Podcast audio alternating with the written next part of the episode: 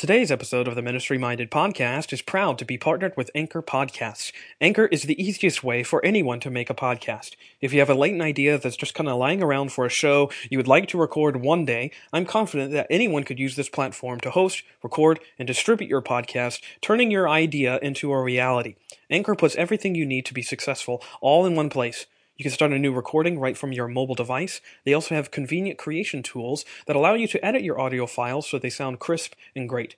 Anchor also distributes your podcast for you, letting listeners find your show almost everywhere, including Spotify, Apple Podcasts, Google Podcasts, and several others. And best of all, it's free. There are no hosting fees or monthly subscriptions or minimum listener counts, just an easy to use platform to get your podcast out there at no cost to you.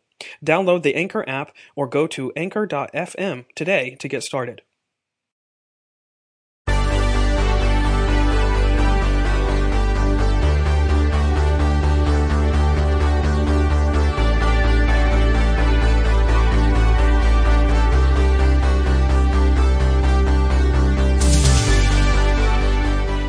Hello and welcome to a brand new episode of the Ministry Minded Podcast, a show that seeks to marvel at the mercy of God that meets us in our messy ministries.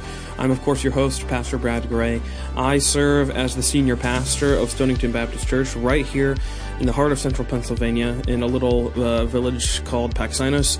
And I am so happy to be uh, coming to you again on another episode of Pastor Brad's Corner, uh, a little corner of this podcast, a little slice of this show, so to speak, uh, where I like to just kind of think out loud about a few things, uh, review some things that I've been studying, to sort of explain perhaps some things that I've been thinking about, chewing on, uh, just really just things that have been mulling over a lot in my in my own head, in my own brain. So uh, I'd love to be able to do this. I love to think out loud and to hopefully come to some sort of uh, conclusion about things that I'm thinking through. But it's it's good to have this space uh, where we can just kind of think think through topics, themes, uh, things that are being said and read uh, in a more uh, just kind of free space. And I think we, I think a lot of people need that. but I'm thankful that I can kind of do this with you. Um, and we can just kind of see where uh, God leads us and how God uh, helps us along the way. Uh, as I'm recording this, um, there's a lot of thoughts that are going through my head, and uh, um, obviously, the world of the church, uh, Church Universal, maybe I should say, the world of, Christ- of Christendom, has been incredibly rocked recently with the uh, the news and the reports uh, coming out regarding the ministry of the late Ravi Zacharias. Um, and I didn't really want to begin this show with sort of making a quote statement or anything like that. That wasn't really what I'm intending to do. Uh, to, because to be honest with you, I don't really have much to say. Um, but I did feel like I should say something as a ministry leader, as a ministry, as a person who's just in ministry in a, in a very real way. Um, I would be remiss, I think, if I didn't at least say something. Uh, I think my issue is is I've never really benefited from Ravi's ministry. I I knew of Ravi Zacharias and I have dabbled in only a very, very minimal amount of things that he ever uh, did publish or was involved with or anything like that. So I can't really say that I was a huge benefactor of anything that he did. Um, he wasn't a person that I regularly went to for for insight or anything like that, and it's just I I can't really say why per se, um, but I just was never a person that was, or I was never just a student of his per se. I never really, um, never really benefited from his ministry in that particular way. Um, but I am truly devastated to hear of all the news and, and, and to hear of all the stories that are coming out regarding uh, how he conducted himself um, and how he conducted his ministry uh, in ways that are clearly um, totally opposite and uh, I would say even antagonistic towards uh, the truth of the scriptures Tor, uh, it, it's it's hard to it, it's hard now to sort of keep these things in tension. Um, because how do you keep in tension the truth that he everywhere proclaimed with the the untruth that he lived uh, perhaps for the majority of his life? Um, this is really hard. Uh, I I know a lot of people that are coming out and trying to excoriate Ravi. Uh, they're trying to come out and, uh, if I can say this, demonize him in a lot of ways. Um, they're trying to basically throw out the baby with the bathwater, as that saying goes. By the way, can we just ask where did that saying come from? If you know where throw out the baby with the bathwater came from, let me know because I don't really know what that means. I just know that it means you just throw everything out. Um, it's a weird saying, but I feel like that's what we're doing with Ravi. Uh, and I think that's what we do. That's our tendency. That's our first instinct. Whenever a ministry leader falls and falls in a way that's very egregious and very, um, very noticeable and very reprehensible. Can I just say that it's it's the things that he is not only being accused of, but uh, being having found uh, in a, to a very real degree to have done. Um, they are truly reprehensible. Uh, truly, someone who had a, a, large slice of his heart that was given over to evil and to conceit um, and to deceit, if I can say that. Um, but it's always interesting to me when um, a ministry leader falls. We are quick. We are so quick to invalidate everything that they ever did or said, as if to say that what they did or said wasn't true. Um, and I think there's a there's a danger in that. Um, it's uh, and I'm not again. Please, please don't uh, gather out of this that I'm trying to defend or uh, be an apologist for the great apologist Ravi Zacharias. That's not at all what I'm trying to say. Um, but I would have to say that sometimes truth is truth. Uh, and we can learn from those even who even though perhaps their lives didn't match up to what their platforms were saying uh, i don't think that invalidates the truth um, it would you would probably be I, I don't know all of Ravi's theology, so I can't say that I agree with everything that he ever said or did. I only know very little about him and what he proclaimed. But what I can tell you is that just because a ministry leader falls doesn't mean that their entire ministry prior to that fall is invalid. Um, perhaps it means that going forward, uh, their ministry life should change and their ministry involvement and what that looks like should be drastically different, uh, depending on, you know, seasons of repentance and seasons of remorse and learning and restitution and all that type of stuff. In this case, uh, Ravi wasn't able to go through that. And maybe, and, and I don't know if, um, I don't really know what the reason for that is. If, if he didn't have any church oversight uh, to perhaps you know bring him under church discipline, I, I don't know. I don't know what the answer is. All I can tell you is is that, um, especially that if you were redeemed, let's say, or if you came to Jesus under Ravi's ministry, does that invalidate your your confession. I would definitely say no.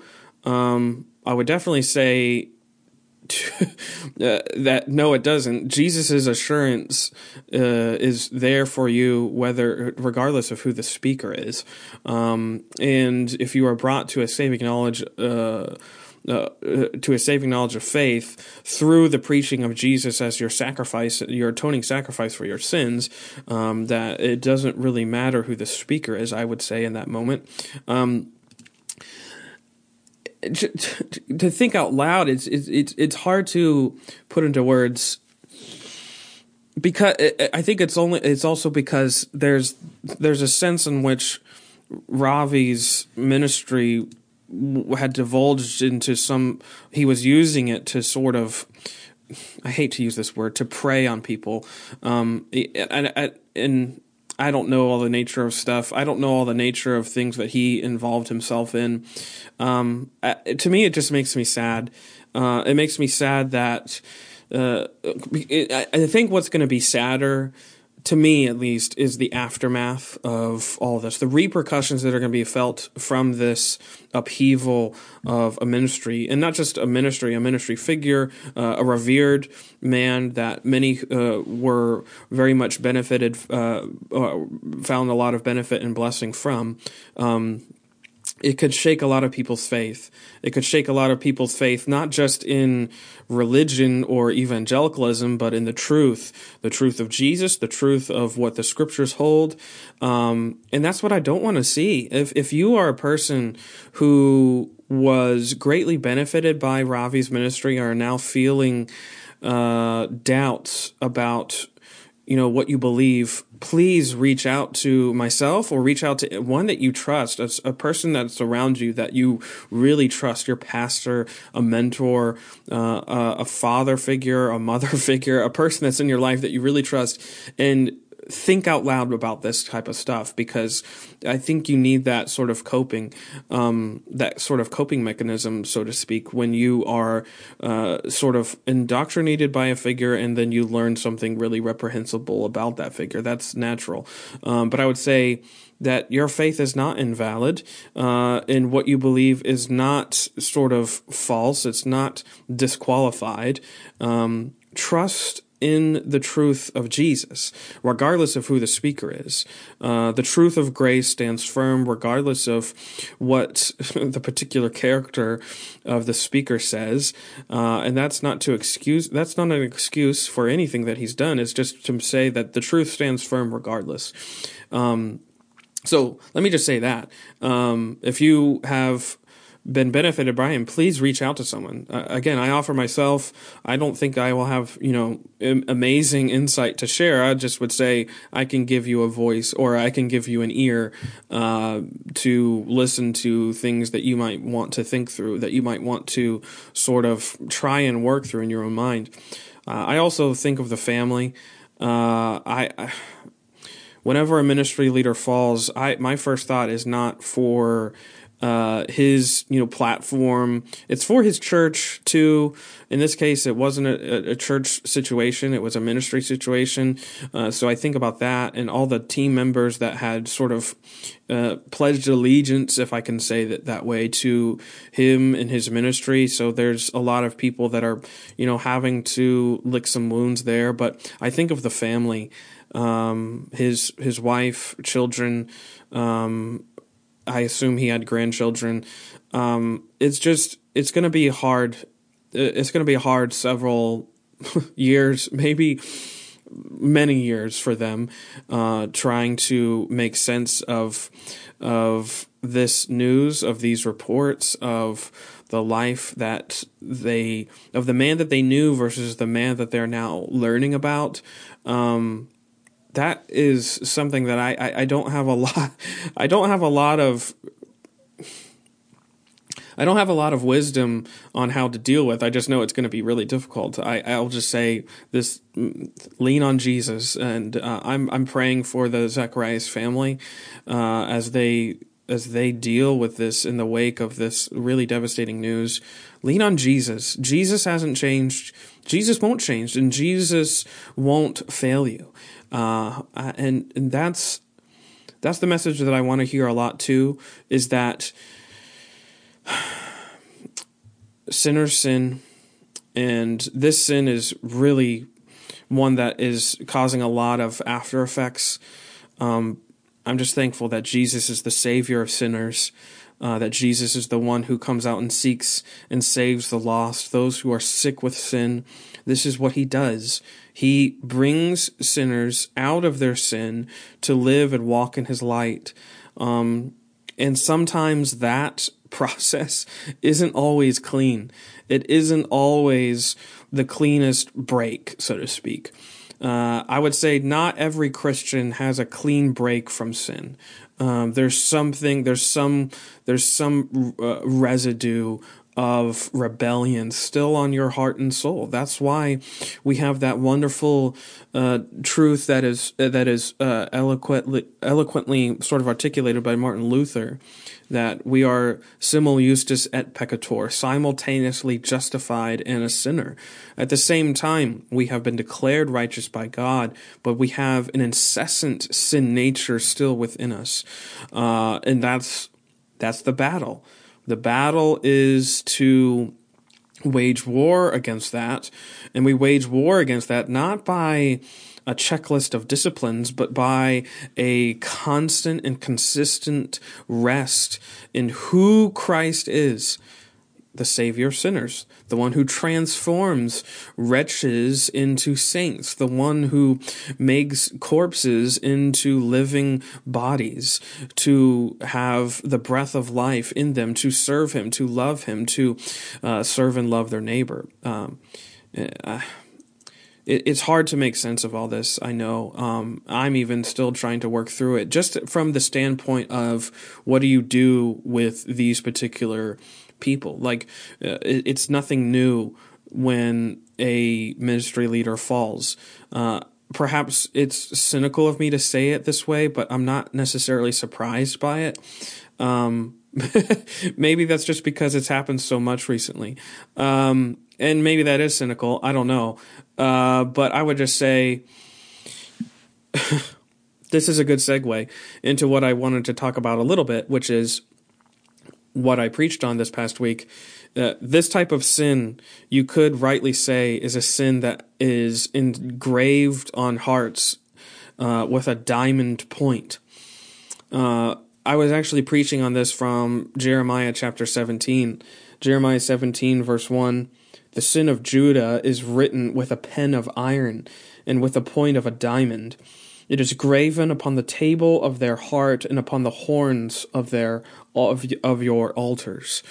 So here, of course, in this passage, Jeremiah is going to get into some really difficult topics uh, regarding the state of affairs in Judah and just how uh, egregious they have the, the, egregious state of affairs that they put themselves in. And he begins by very clearly saying uh, what's what's going on. They have a sin that has been engraved just inscribed on them uh, with a diamond point which is to say it's a permanent sin. It's something that they can't get rid of. It's something that they can't do anything about. And that's that's not something we like to hear. We don't like to hear that there's some there's nothing we can do about our failures, about our our our our sins, our our iniquities. That's that's almost an un-American thing to say, don't you think? Um, uh, we are the people who do stuff about stuff. we take matters into our own hands, and if we have a problem, we go out and fix it. By gosh, we are the people who are are are fighting for life and liberty and the pursuit of happiness. We are the the people who take matters into our own hands and make sure that everyone knows that we are American and we can make our own way. So, hearing this, hearing Jeremiah's message in Jeremiah 17 is actually super uh, just uncanny and opposite to anything that we would naturally want to hear, only because he everywhere says, You can't do anything about this. Verse 5 Cursed be the man that trusteth in man. You can't trust anyone else to save you from this. You can't trust in any other person, any other man of flesh, he says here, to get you out of this predicament. You can't even trust yourself. Verse 9 The heart is deceitful above all things and desperately wicked. Who can know it? You can't even you can't even know the depths of iniquity that reside in your own heart. and this brings me back. I, I, preached on this on Sunday with these sort of thoughts running through my head about Ravi's situation. Um, and it, uh, I preached on Sunday, and I said this before you all. If you're a church member, you would remember, but if you're not, I said this before my congregation. Just be careful how often you would say, "I would never do that." It's so easy to say, "Oh, that would never be me." I could never do that. I would never make that decision. I would never ever let myself get in that predicament, in that problem. because under the right circumstances, you would probably do that. Because your heart is desperately wicked. It is deceitful above all things. It is insidious. Your heart is fraudulent to the core, always skewing things that you do, things that you say, and who you are in a very self righteous, optimistic sort of way.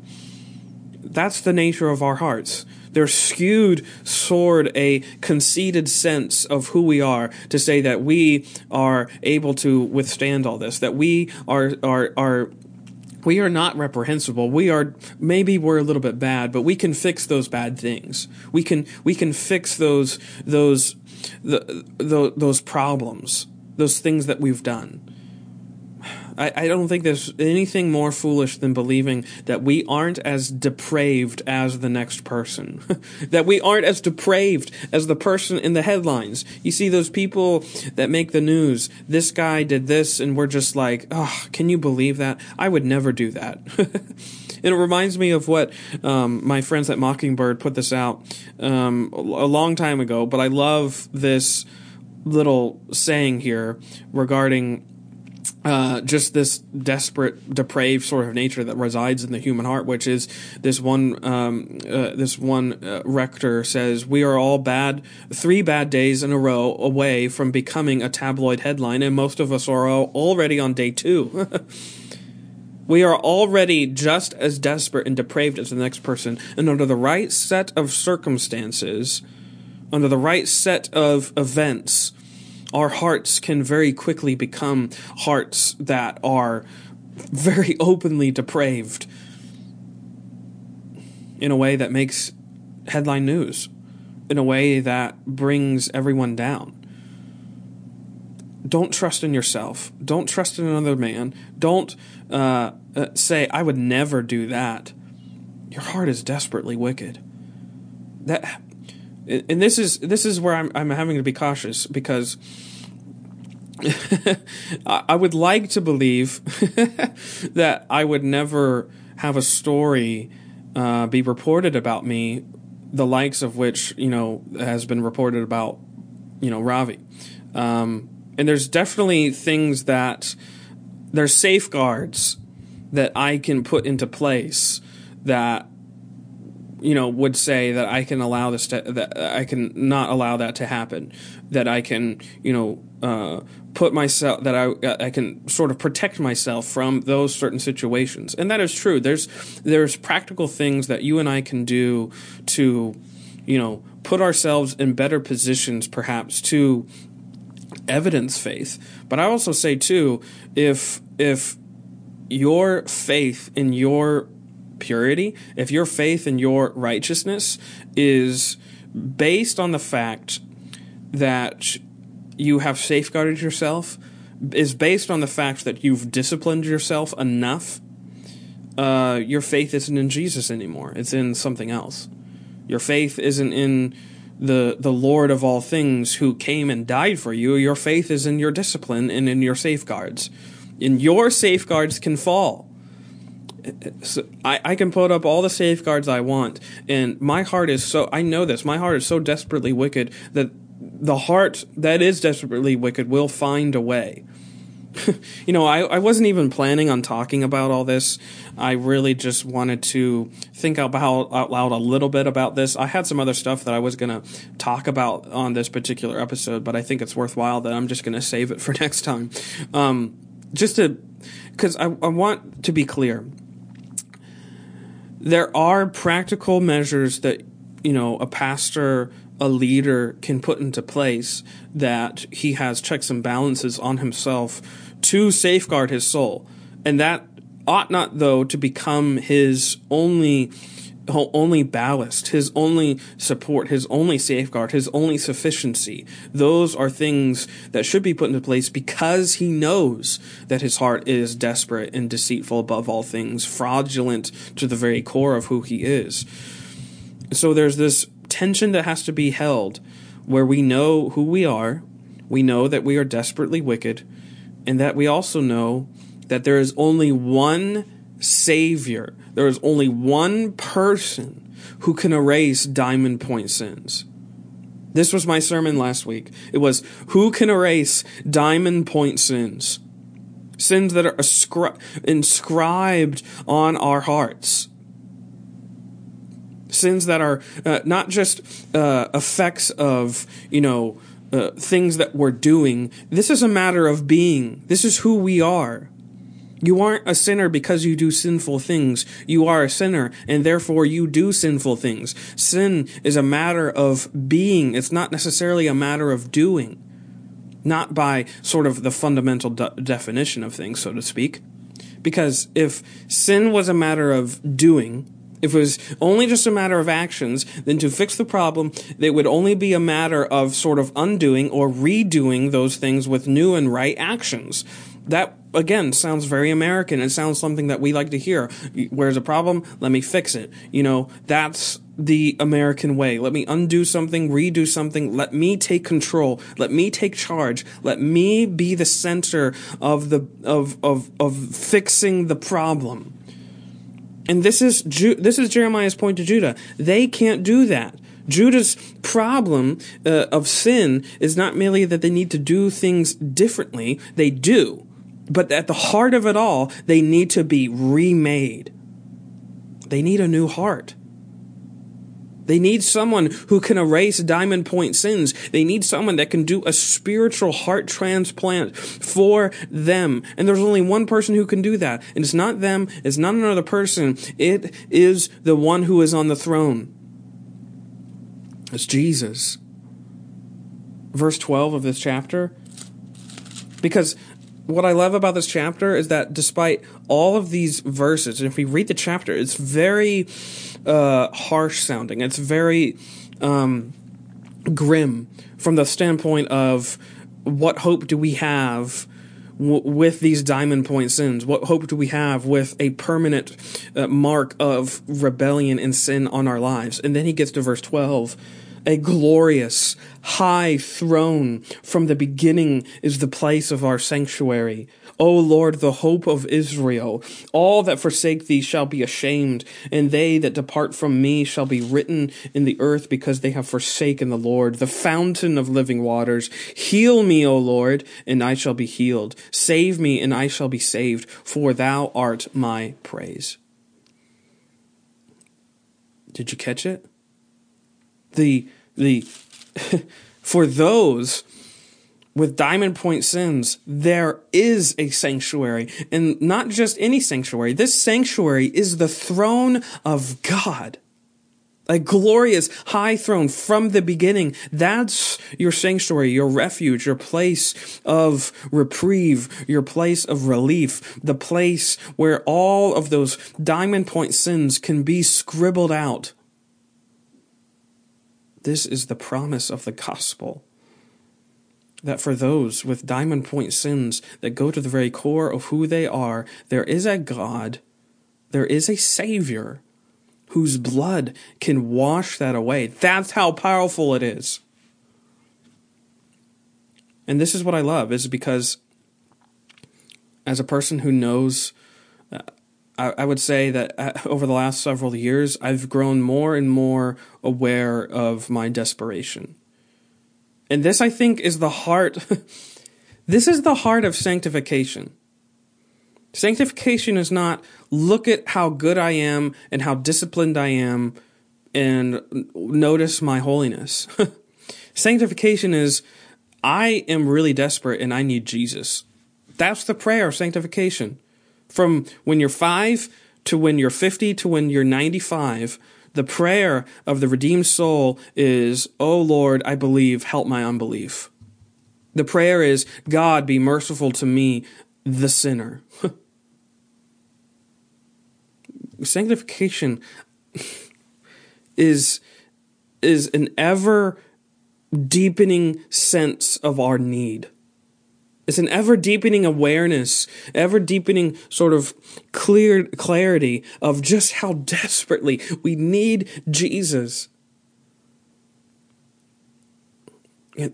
Need this God who erases diamond point sins. Need this God who takes our 1000% confirmed condemnation and then he takes it on himself to declare, therefore, uh, there is now no condemnation for them who believe in me. There's no more of that because why? I have taken it for you. This is the hope of the gospel. This is the only hope I have. And let me tell you this that this is the only hope that Ravi has too. Any sinner that comes to Jesus, their only hope isn't the fact that they have accomplished something for Jesus. Their only hope is the fact that they have a God who erases diamond point sins.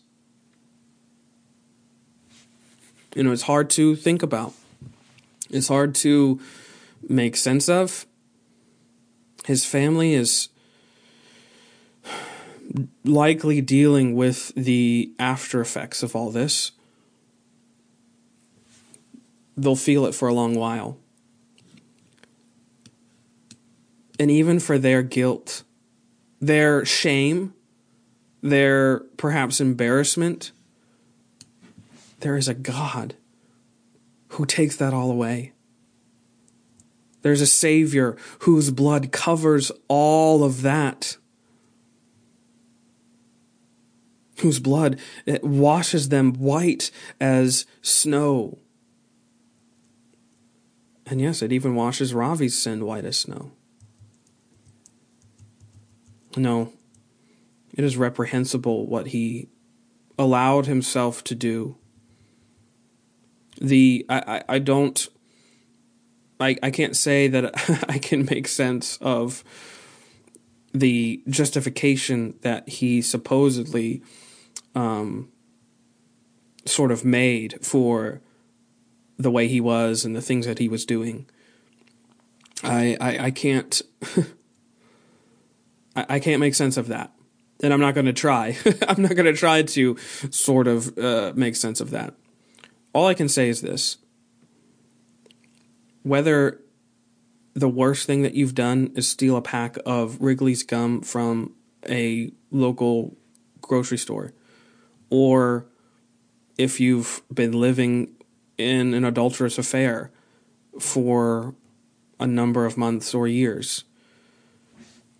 The God who saves you is the God who covers your sin. And it's the same God, it's the same Savior who redeems and, and cleanses you from your diamond point sins. And I, I didn't mean to preach. I feel like I'm preaching again. But I'll just, I'll just kind of close and, and just say that if if you're struggling with this situation, look to the throne. Look to the throne of Jesus, who doesn't fail who doesn't let you down even when others do. If you are in the midst of an egregious season of sin, look to the throne where is your sanctuary. Repent of your sin, yes, and feel the consequences of your sin, yes, but be assured that there is salvation for you at the throne. Yeah. Repentance doesn't erase consequences it erases condemnation. Belief in Jesus doesn't always mean that we won't feel the effects of what we have done. Judah was about to feel this.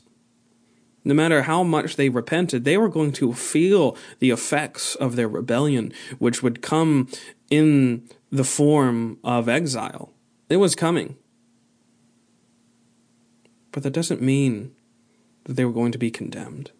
Because all throughout Jeremiah, what I love is that all throughout he promises there's going to be a time when you're going to return. There's going to be a time when you're going to come back to this land. You're going to feel some effects of your sin right now. You're going to feel some of that burden of of your rebellion. But there's going to be a time, there's going to be a day when you will return to this land. That's the promise of Jeremiah 32 when Jeremiah is given the the prophecy to go and and buy this land. Go and buy land that is going to soon be occupied by foreign uh, enemies. It's going to be occupied and overrun, but go ahead and buy that land anyways. Buy a piece of land in a war zone, if that makes a lot of real estate sense, which it doesn't. It's all pointing to the fact that there is a God who is making a way to redeem his people, yes, even from their sin, but that doesn't always mean that we're going to be sort of freed from the consequences of sin. The consequences in the here and now. If you sin, there's going to be effects on your life. But that doesn't mean you are disbarred from heaven. It doesn't mean that you are found with no hope. Look to the glorious high throne, which is from the beginning, which is the place of our sanctuary, the hope of Israel. Heal me, O Lord, and I shall be healed. Save me, and I shall be saved, for thou art my praise. That to me is what I've been thinking about recently. That's what I've been trying to make sense of recently. I I really do pray that you are encouraged. Um, I didn't mean for this whole episode to be just me rambling about this, but I think it really fit. And I think, you know, I'm just to let the spirit keep moving. Um, I, am really, I, am thankful for, um, I'm thankful for how the spirit works. And, um, I, I'll say this too as a disclaimer. I don't think I've thought everything through all the way. Um, if you disagreed with something I said, please let me know. If you agreed with something I said, please let me know. If you were encouraged by this, please let me know. Encourage. Uh, I, I would love to keep thinking out loud about all this and to be uh, one who is very forthright with what um, is, is is going on in my own head. I can just tell you that um, I don't have all the answers. I just know that there's a God who saves from Diamond Point sins, and that is a, a good news that is for anyone. Um, and so, anyways, that that those are my thoughts. Um, I hope that you've been blessed by this. It, I know it might have been a different episode than you were expecting today when you clicked play, um, but I needed to think out loud, so thank you for letting me do that. um, this has been the Ministry Minded Podcast. Uh, I'm thankful for you. Uh, I'm thankful for your encouragement. Um, I'm thankful for the blessing that you have given me in just the small notes of, of how this show has helped you. Um, I, I, pray that it continues to, and I pray that I can continue to serve and love and uh, continue to benefit you in many ways for for a long time to come, and to encourage you in the truth of the gospel for a long while. So, thank you so much for listening. Um, this has been the Ministry Minded Podcast, uh, and I'll see you in the next one. Blessings.